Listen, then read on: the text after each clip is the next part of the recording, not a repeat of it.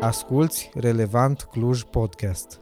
Fii pregătit pentru a asculta mesajul din seria Biserica dincolo de ziduri, prin care dorim să te aducem mai aproape de Cuvântul lui Dumnezeu.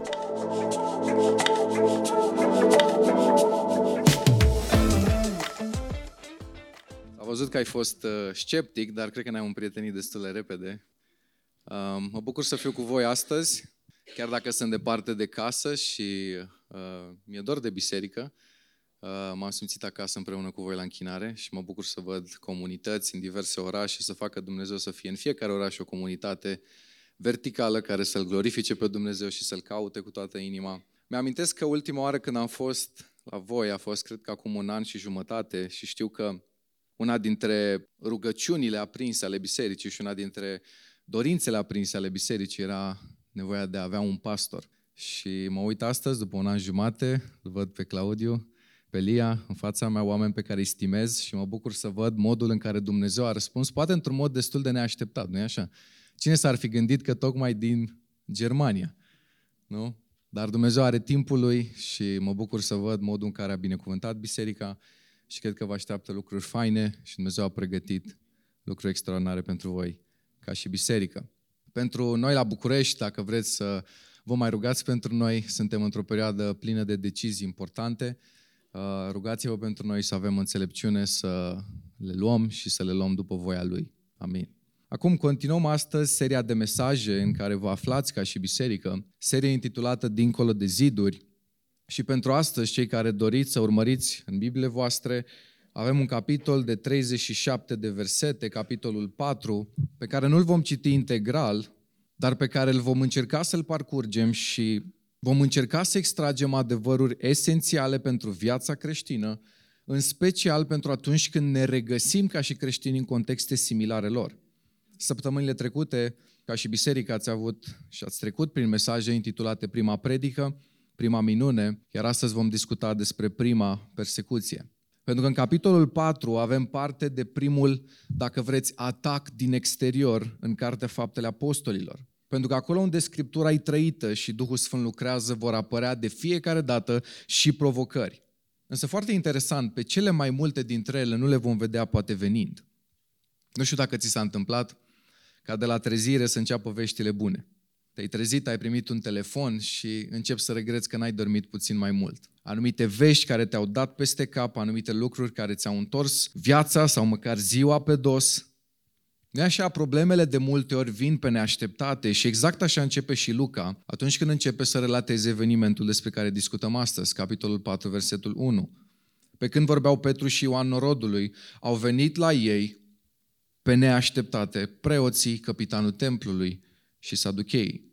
Provocările vin pe neașteptate și iau diferite forme. În cazul lor a fost vorba de persecuție. Acum textul spune că a venit pe neașteptate, însă e foarte important să înțelegem din perspectiva cui. Eu sunt luat prin surprindere, eu experimentez lucruri la care nu mă aștept, tu experimentezi lucruri pe care nu le vedeai venind, însă Dumnezeu niciodată nu-i luat prin surprindere. El știe de ce și atunci când eu nu pricep.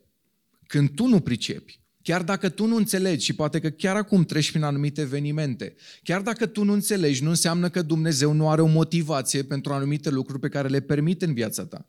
Chiar dacă tu nu poți identifica explicația, nu înseamnă că nu există una. Noi așa uneori vedem, dar vedem doar frânturi. Dumnezeu vede în schimb de fiecare dată tablou întreg. Poate uneori vezi lupta din familia ta, greutatea slujirii, anumite provocări, anumite greutăți pe care le cari, însă nu vezi în viitor așa cum o face El. Poate tu vezi doar greutățile, doar cărămizile. Dumnezeu vede un om în construcție pentru împărăția Lui. Poate uneori ți se pare că nimic nu are sens prin evenimentele prin care treci, însă Dumnezeu vede firul roșu care leagă toate acele evenimente. Care-i scopul cu ele? Care-i sensul lor? Și vede finalul unde tu nu mai ești același.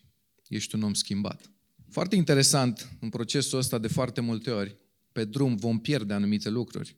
În viață putem să pierdem anumite bunuri, anumite lucruri, putem să pierdem un job, o relație, și poate că și tu acum treci prin anumite încercări, împotriviri, furtuni, numește-le cum vrei tu.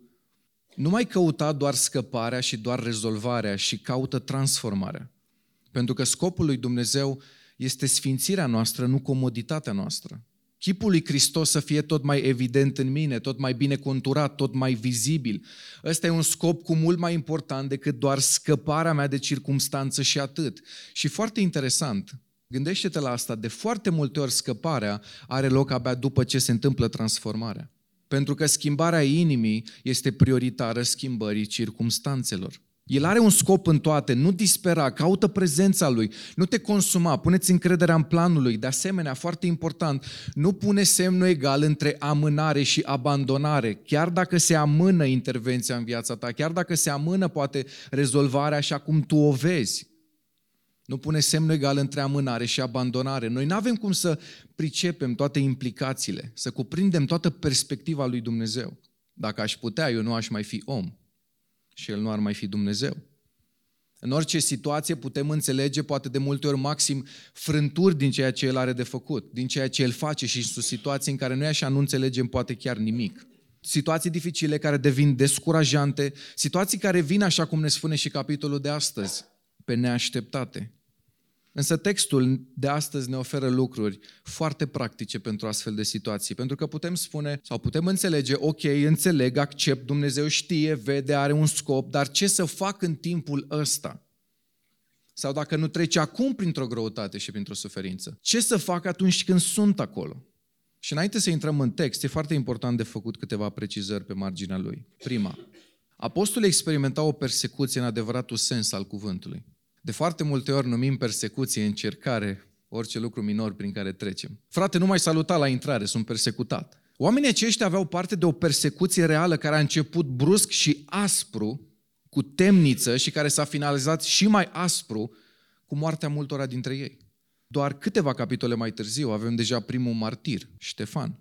A doua precizare importantă, persecuția lor era urmarea slujirilor, era un rezultat direct. Foarte mulți oameni astăzi se află în încercări, în suferințe, în probleme, dar nu ca urmare a slujirii, nu ca urmare a credincioșiilor, nu ca urmare a ascultărilor, ci ca urmare a unor decizii luate greșit.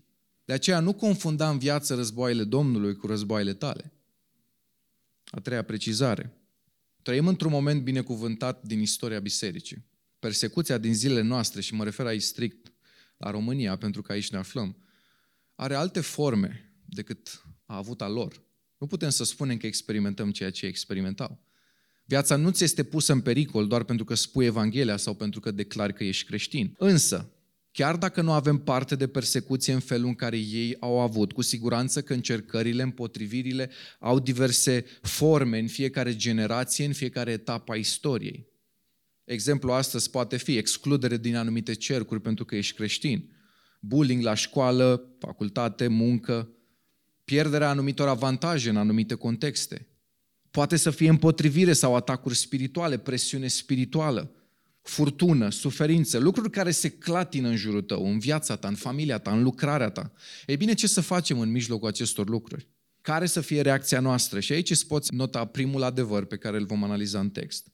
În mijlocul împotrivirilor, prioritizează ascultarea. Chiar dacă ai parte de persecuție, împotrivire, provocări, suferință, porunca lui Dumnezeu rămâne aceeași și ascultarea rămâne o prioritate și Petru are grijă să sublinieze asta. Hai să vedem, pe când vorbeau Petru și Ioan Norodul, au venit la ei pe neașteptate preoții, capitanul templului, saducheii, foarte necăjiți că învățau pe norod și vesteau un Iisus învierea din morți. Au pus mâinile pe ei și au aruncat în temniță propovăduiesc Evanghelia, persecuția apare pe neașteptate, sunt aruncați în temniță.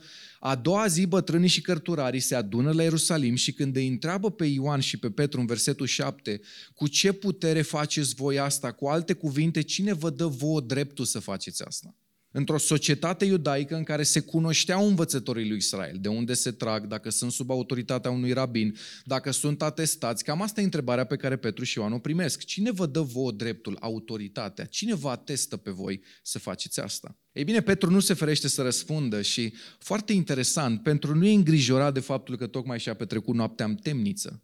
Petru vede o nouă oportunitate să facă o nouă predică. Versetele 10, 11 și 12. În nimeni altul nu e mântuire, că sub cer niciun alt nume dat oamenilor în care trebuie să fim mântuiți. Iar predica lui se termină cu afirmația următoare, pe care o vedeți și pe ecran. Judecați voi singuri dacă este drept înaintea lui Dumnezeu să ascultăm mai mult de voi decât de Dumnezeu. Pentru că prin orice ai trece, ascultarea trebuie să rămână prioritatea ta. Apostolii trec prin încercări grele, prin momente dificile, viața le este amenințată, însă foarte interesant reține, contextul niciodată nu scuză trăirea.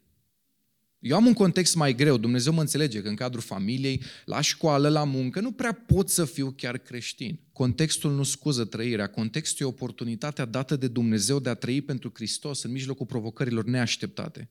Pentru că adevărata fața creștinismului nostru, poate o să vă mire, dar nu este cea afișată aici, ci este cea, în special cea afișată în restul săptămânii.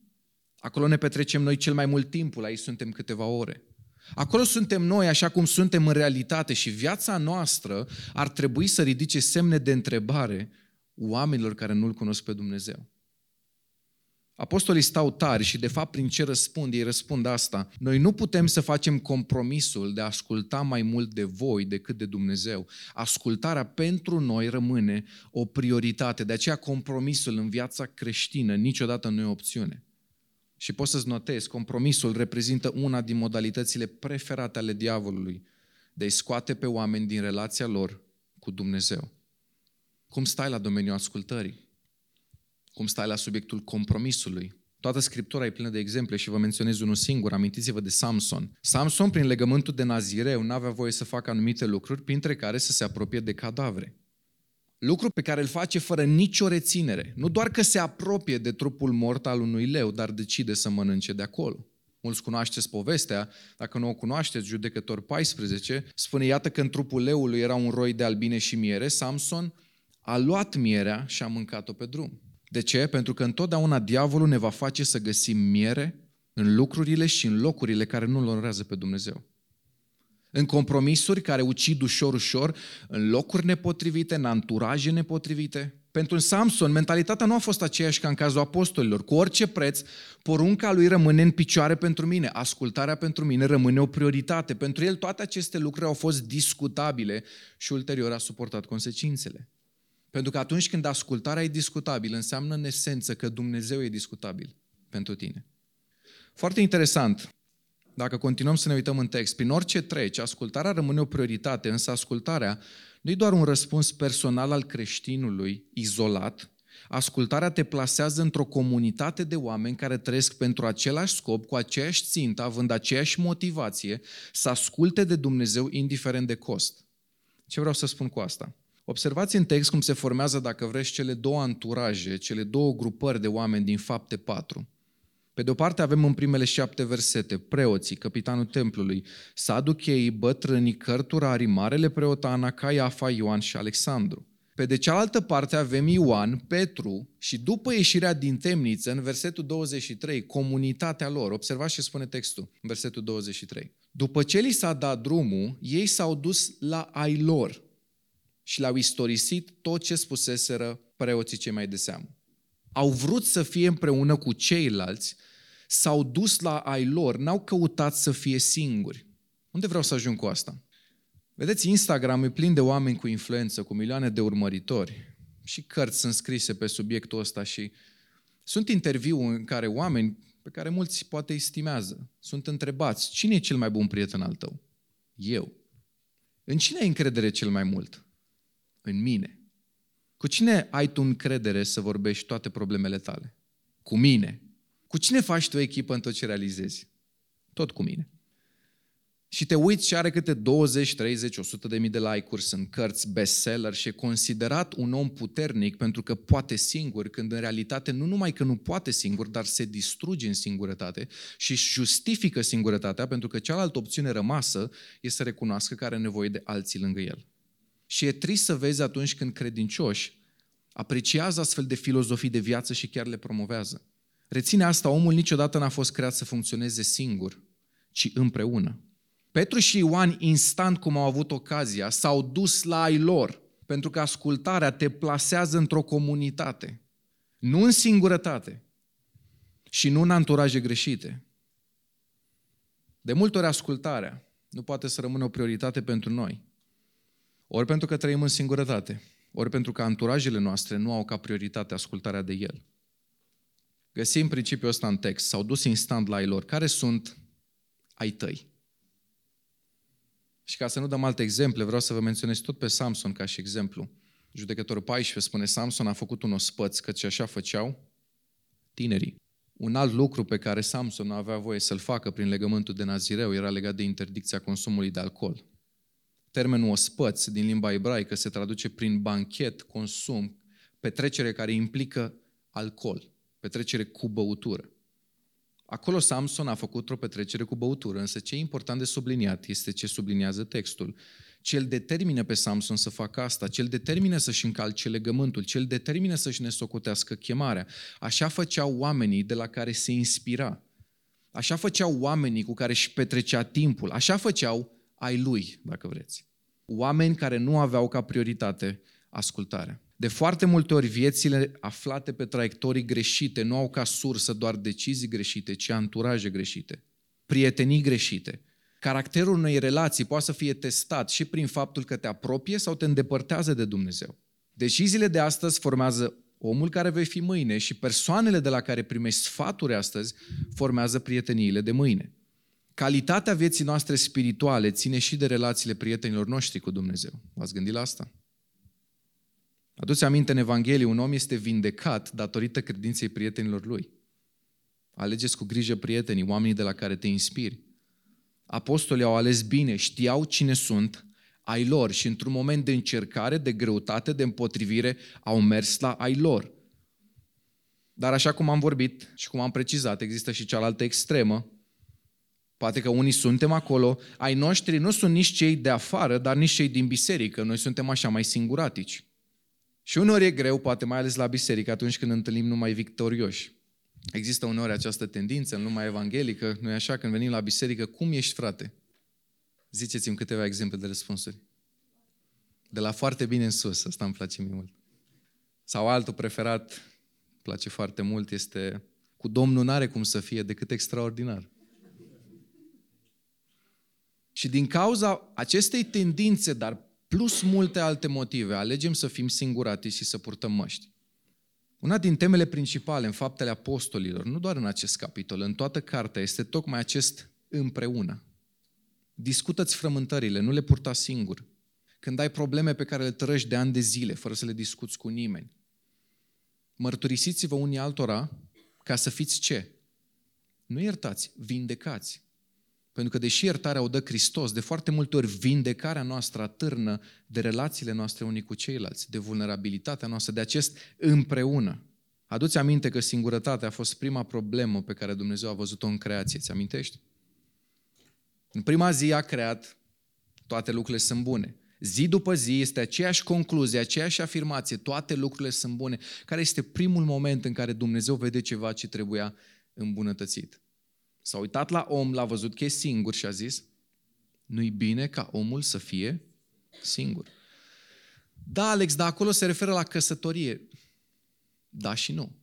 Nu se referă doar la faptul că Dumnezeu a gândit ca să ne împărțim destinul împreună cu un partener, ci despre modul în care Dumnezeu a creat omul cu dorința de a fi împreună, cu nevoia de a nu fi singur, de a trăi în relații, și ăsta e pulsul pe care îl vezi în toată cartea faptelor. Capitolul 1, toți stăruiau cu un cuget în rugăciune și în cereri. Împreună cu femeile, cu Maria, mama lui Isus, cu frații lui. Capitolul 2, în ziua cinzecimii, erau toți împreună în același loc.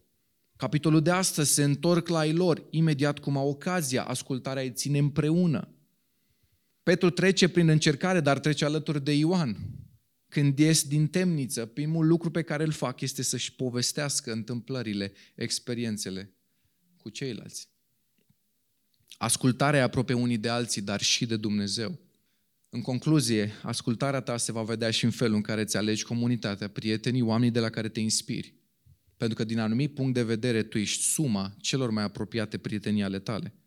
Foarte mulți dintre noi, și vă vorbesc ca unul care am avut această experiență, vineri am povestit mărturia, așa cum am ajuns în droguri și în anturaje extrem de greșite. Foarte mulți dintre noi ajungem în tot felul de situații în viață din cauza anturajelor alese greșit. Foarte multe capitole, dacă vreți, din viața noastră n-ar fi trebuit să fie scrise niciodată, dar au fost scrise pentru că prieteniile în care ne-am aflat au fost cele greșite. De aceea prioritizează ascultarea. Doi, în mijlocul împotrivirilor, acționează curajos. Observați versetul 13. Când au văzut ei îndrăzneala lui Petru și a lui Ioan, s-au mirat. Walter Hendrickson spunea, când îl recunoaștem pe Iisus Hristos ca Domn al vieții noastre, putem să fim siguri că El ne va cere să facem lucruri pe care am prefera să nu le facem. Cum poți să devii curajos? Asta e întrebarea. Zici doar o rugăciune și atât? Îți pui o dorință la trecerea dintre ani? Hai să ne uităm la exemplu din textul nostru. Atunci Petru, plin de Duhul Sfânt, le-a zis, cu îndrăzneală, cu autoritate, gata să stea drept și să le spună adevărul. Voi, voi știți despre cine vorbim aici în text? E același Petru care cu puțin timp înainte se leapă de că nu-L cunoaște pe Hristos și nu doar că se leapă, dar se blesteamă că nu-L cunoaște pe Hristos. De ce? Pentru că vrea să scape viața și a iubit viața și tocmai acolo a fost problema. Și nu doar el, dar toți au fugit, le-a fost frică. De aceea notează, nu iubirea de sine îți rezolvă problema ta, ci lepădarea de sine e soluția ta. Aici vezi un Petru diferit, un Petru golit de sine și umplut de Hristos, pentru că asta e precizarea pe care textul ne face. Observați versetul 8. Atunci Petru, plin de Duhul Sfânt, le-a zis. Plin de el însuși faliment, plin de Duhul Sfânt biruință. El crește, noi ne micșorăm.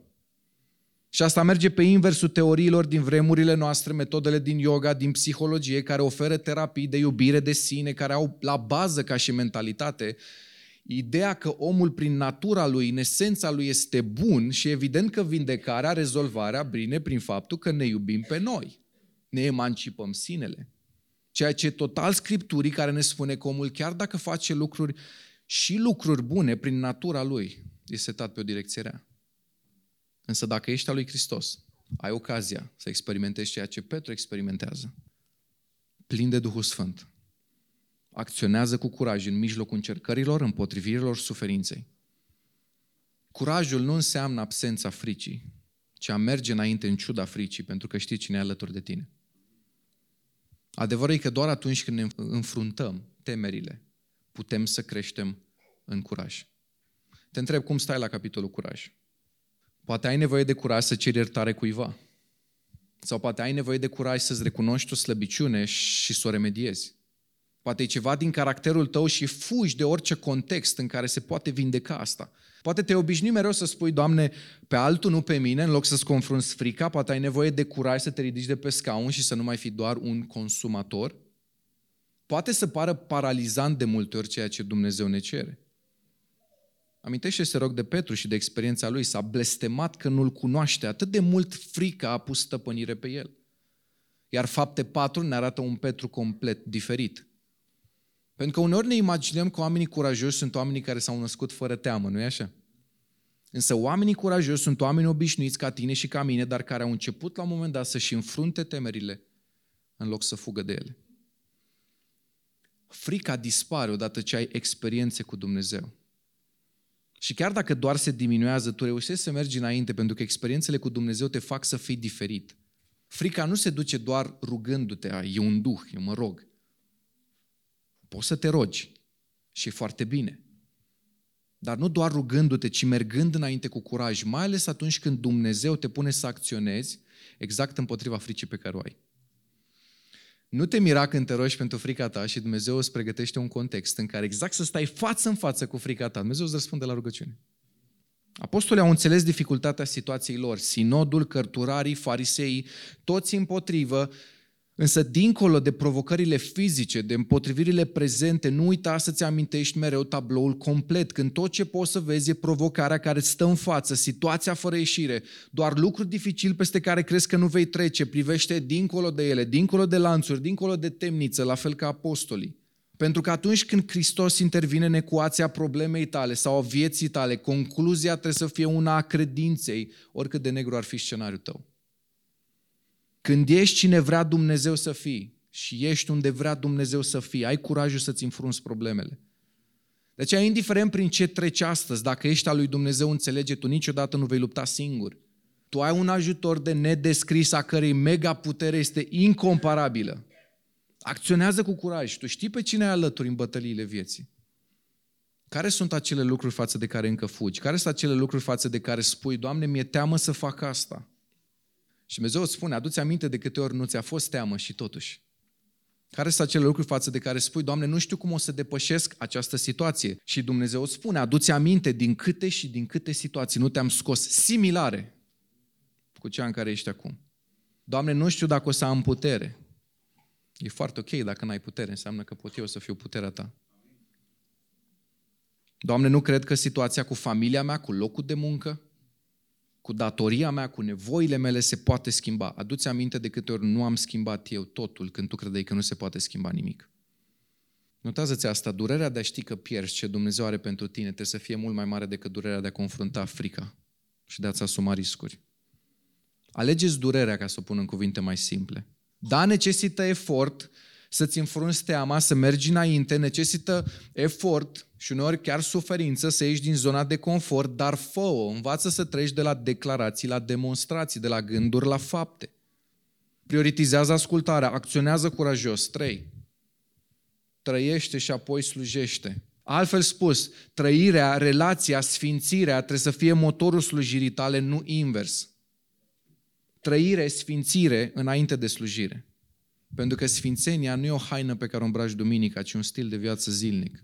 Sfințirea filtrează, dacă vreți, viața în cele mai mici detalii prin întrebarea ce vrea Dumnezeu de la mine. Orice gând, orice faptă, orice plan, orice acțiune, orice decizie, filtrez prin întrebarea asta care îmi ghidează existența, pentru că înțeleg că a fi un credincios sfânt pus deoparte înseamnă că aparțin exclusiv lui Dumnezeu și are dreptul să-mi conducă viața. Pavel în epistole merge până într-acolo încât afirmă că până și atunci când mâncăm să facem asta spre slava lui Dumnezeu. V-ați gândit vreodată ce înseamnă asta? Eu n-am văzut încă pe nimeni care atunci când mănâncă să zică, știi, Doamne, eu nu mănânc acum că mi-e foame, eu mănânc pentru slava Ta.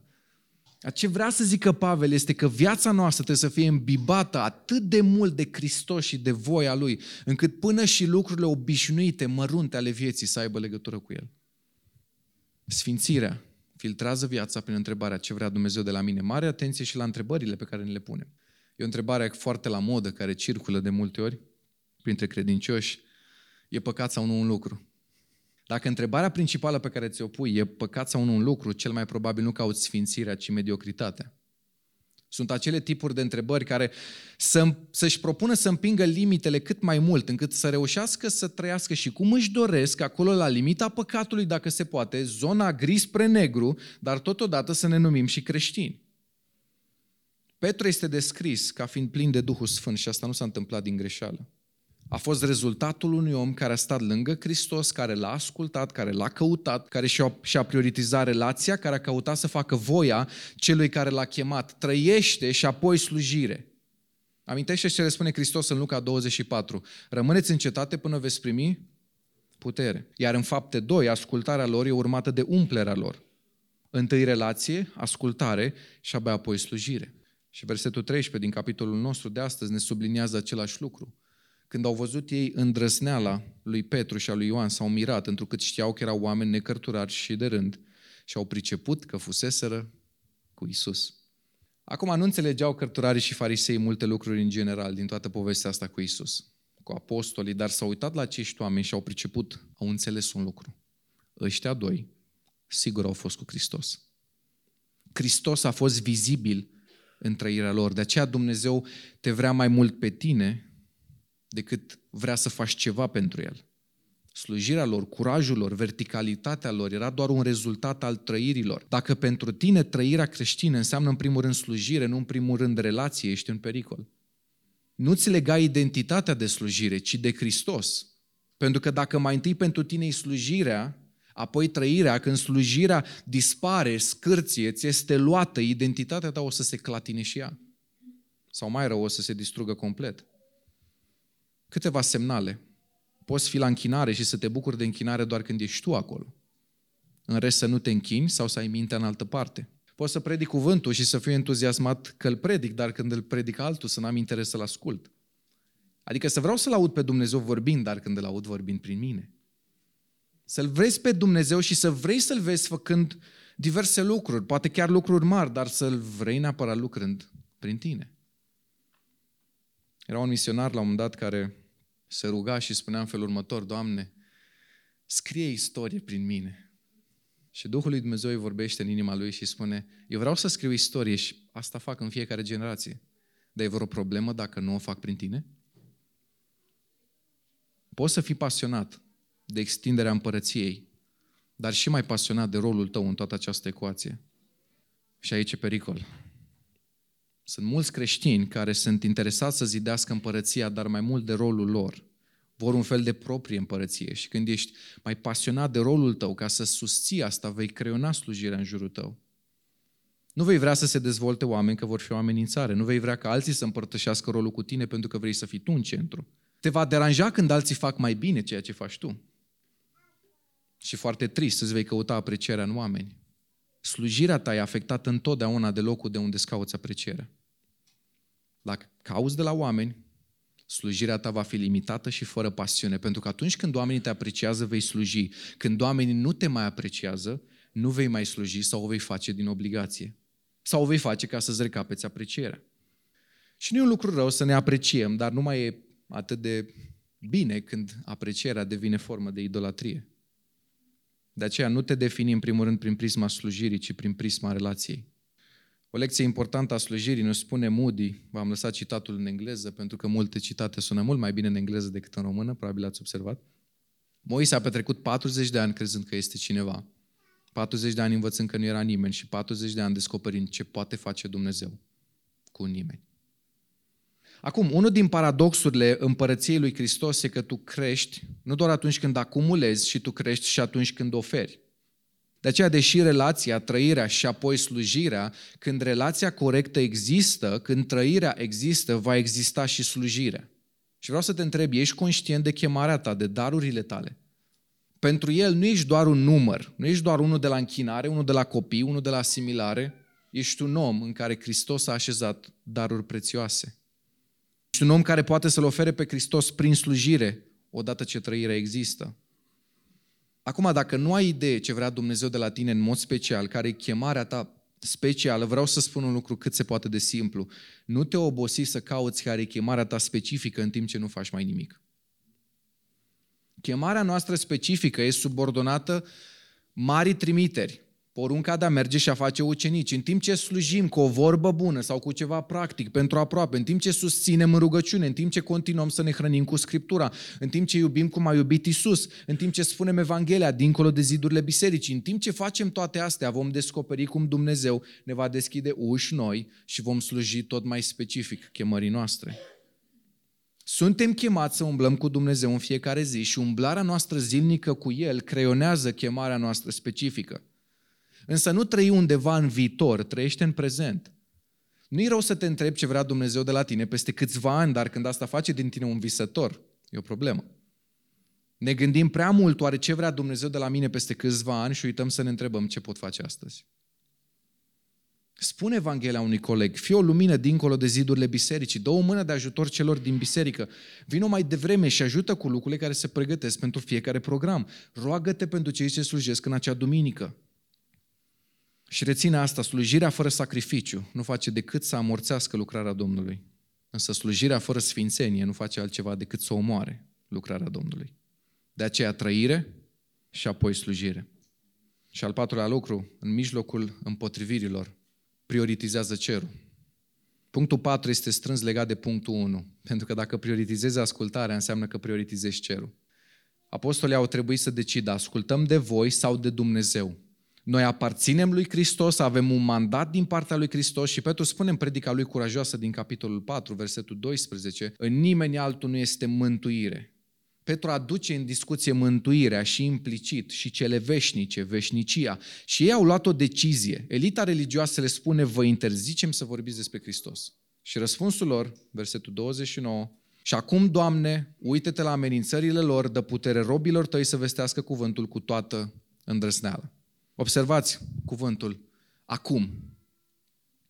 Au decis să prețuiască acest acum și să-l investească pentru atunci.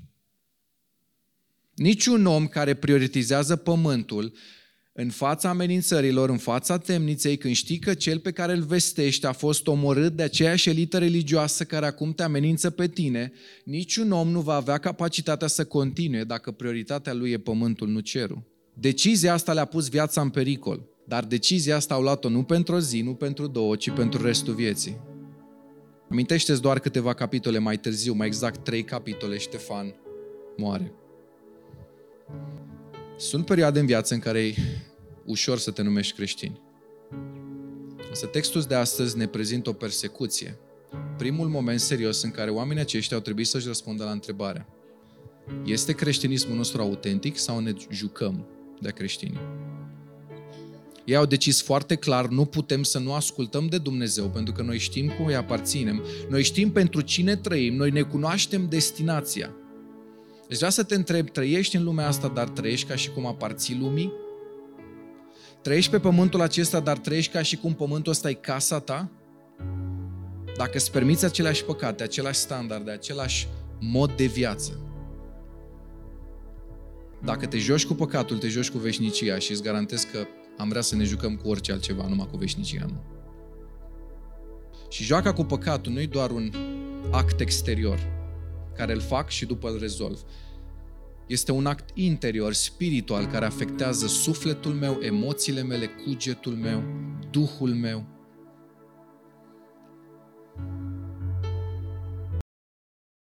Viața asta e un abur, trăiește-o pentru cer. Iacov 4 ne spune că și ce este viața voastră? Nu sunteți decât un care se arată puțin tel și apoi piere. Viața asta are două variante. Ori o investiție pentru cer, ori o irosire totală. Și Hristos ne spune asta, cine nu strânge cu mine, risipește. Apostolii au decis să strângă, să strângă prioritizând cerul, o decizie prin care și-au asumat că aparțin cerului și că vor trăi în consecință. După ce s-au rugat ei, spune textul, s-a cutremurat locul unde erau adunați. Toți s-au umplut de Duhul Sfânt și vesteau cuvântul Domnului cu îndrăzneală. Pentru că Dumnezeu onorează decizia lor. Ai pe ecran cele patru lucruri pe care le învățăm din text. Tu ce decizie ai de luat astăzi? Vedeți, cel mai scump lucru pe care îl avem de cheltuit astăzi nu sunt banii, ci timpul. Tu cum îți cheltui timpul? Dacă îl cheltui prioritizând cerul, îl vei cheltui prioritizând ascultarea. 1 Petru 2 cu 11 ne spune, preiubiților, vă sfătuiesc ca niște străini și călători, să vă feriți de poftele firii pământești, care se războiesc cu sufletul. Observați aceeași idee cum se pune în contrast cerul, suntem străini și cărători, noi nu aparținem pământului, dar și firea. Firea pământească nu va vedea cerul. Vă știți asta. De aceea, în permanență ne va accentua pământul în trăirea noastră. Ia decizii prin care să prioritizezi cerul, acționează curajos. De multe ori privim speriați în viitor, fără să ne dăm seama că finalul e al nostru. De ce să fim îngrijorați de ce ne aduc 365 de zile când știm ce ne va aduce eternitatea? Prioritizează ascultarea, acționează curajos, chiar dacă nu înțelegi. Cu siguranță multe nu fac sens. Însă nu uita, neascultarea are consecințe veșnice, neînțelegerea doar temporare. Chiar dacă tu nu înțelegi, chiar dacă uneori experimentezi suferința, gândește-te la asta, tristețea care te apropie de Dumnezeu e mai bună decât fericirea care te îndepărtează de El. Ești în mâna lui Hristos, asta e ceea ce contează. Câți dintre voi ați văzut Chosen? Care este cea mai des auzită replică din gura lui Hristos? Sun în curând. De atât de multe ori în viața noastră, în fața anumitor lucruri cu care ne confruntăm, la care ne dorim răspunsuri, la care ne dorim ca Dumnezeu să lucreze, Dumnezeu ne spune, sun, în curând.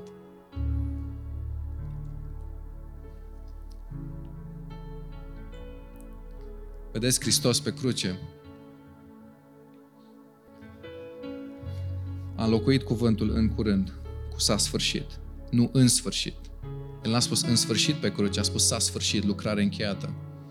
Și poate că în viața noastră multe lucruri din partea lui Dumnezeu sunt în stadiul ăsta de în curând, în curând, în curând. Dar va veni ziua în care în curând va fi înlocuit cu s-a sfârșit. Notează-ți asta, necredincioșii se uită înainte și văd un sfârșit, fără speranță. Credincioșii se uită înainte și văd o speranță fără sfârșit. Asta vedeau apostolii. Tu poți să ne iei viața, dar nu poți să ne iei veșnicia. Nu poți să ne furi ce avem în inimă. Nu poți să ne oprești din a trăi pentru cel mai frumos nume, numele lui Hristos. Mulți oameni vorbesc astăzi despre succes și e la modă să se facă asta. Adevăratul succes în viață e ca la sfârșitul vieții să-L auzi pe Hristos spunând Bine, rob bun și credincios.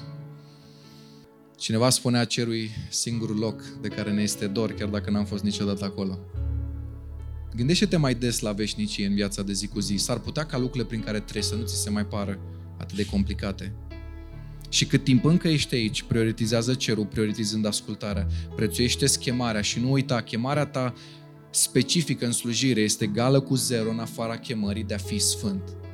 Sfințirea nu poate fi înlocuită de slujire. Slujirea trebuie să fie un efect al sfințirii, altfel va fi un defect. Prețuiește chemarea, prioritizează chemarea, prioritizează sfințirea. Reține asta. Fără sfințire nu există slujire, ci doar o piesă de teatru. Putem spune cu adevărat că slujim lui Dumnezeu chiar dacă ne lipsește perfecțiunea.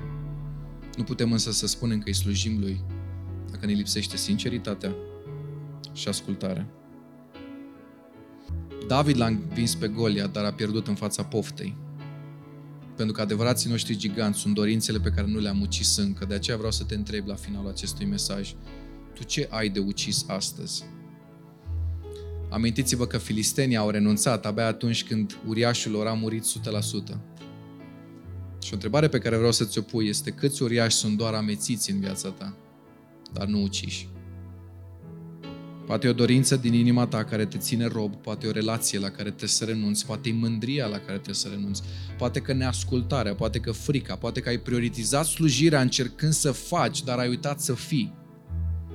Știți care e vestea extraordinară? Că păcatul se iartă. Ce poți să faci ca Dumnezeu să te iubească mai mult? Nimic. Ce poți să faci ca Dumnezeu să te iubească mai puțin? Nimic. Dumnezeu iubește infinit, asta înseamnă că iubește la fel și în zilele rele și în zilele bune. Nu se poate adăuga nimic la infinit. Însă, deși iubirea Lui este necondiționată, iertarea Lui e condiționată. Pocăința este singura care poate să ne ierte păcatele. Însă poate că ești aici și n-ai avut încă o întâlnire cu Hristos, tu trebuie să înțelegi că până la întâlnirea cu Hristos, fiecare om trăiește despărțit de Dumnezeu. Însă vestea bună e că păcatul ne-a despărțit pe noi de Dumnezeu, dar nu și pe Dumnezeu de noi. El încă își caută oamenii. Vineri la tineret am povestit un pic despre modul în care Dumnezeu m-a căutat pe mine. Și Dumnezeu are o capacitate extraordinară să schimbe vieți. Am stat și m-am gândit, de când m-am întors la Dumnezeu și încă cred asta și în prezent, Probabil că dacă nu mă căuta Dumnezeu și nu mă întorceam la Dumnezeu, eram ori undeva într-o pușcărie, ori mort, una din două. Însă povestea mea nu e doar o poveste izolată. Dumnezeu și astăzi schimbă vieți. Câți dintre voi ați auzit despre Rahab din Vechiul Testament? Care era sintagma care se punea întotdeauna lângă numele ei? Prostituata Rahab. Și fiecare om are o etichetă până la întâlnirea cu Hristos, mai plăcută sau mai puțin plăcută. A mine era legată de droguri, nu știu care e a ta. Însă foarte interesant, deși în Iosua 2 și peste tot în Vechiul Testament este Rahab prostituata, în Matei 1 Rahab este în genealogia lui Hristos. Pentru că Dumnezeu schimbă etichete și rescrie istorii. Poți să-ți urmezi propria voie și vei sfârși în întuneric, poți urma ce lumea vrea și vei sfârși tot în întuneric, poți urma pe diavol și cu siguranță vei sfârși în întuneric, dar dacă îl urmezi pe Hristos, El o să-ți schimbe eticheta și o să-ți rescrie istoria și o să-ți schimbe viața. De aceea prioritizează ascultarea, acționează curajos, trăiește și apoi slujește și prioritizează cerul, trăiește pentru cer. Mulțumim că ai ascultat acest mesaj până la final. Ne găsești pe Facebook și Instagram pentru a fi în contact cu ceea ce împărtășim noi.